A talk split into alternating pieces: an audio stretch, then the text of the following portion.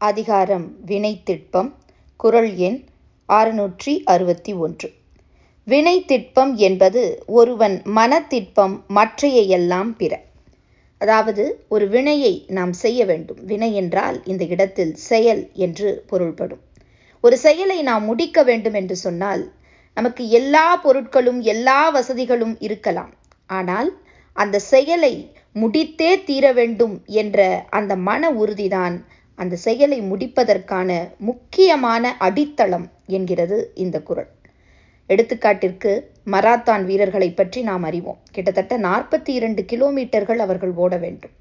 அவர்கள் ஏற்கனவே நிறைய பயிற்சி செய்திருக்கலாம் நிறைய தண்ணீர் குடித்திருக்கலாம் நிறைய உணவு பழக்கங்கள் அந்த உடலை உறுதி செய்வதற்காக அவர்கள் மாற்றி இருக்கலாம் ஆனால் அந்த ஓட்டத்தின் போது நாற்பத்தி இரண்டு கிலோமீட்டர்களை கடந்தே தீர வேண்டும் என்ற அந்த மன திட்பம் மன உறுதிதான் அவர்களை வெற்றி பெறச் செய்யும்.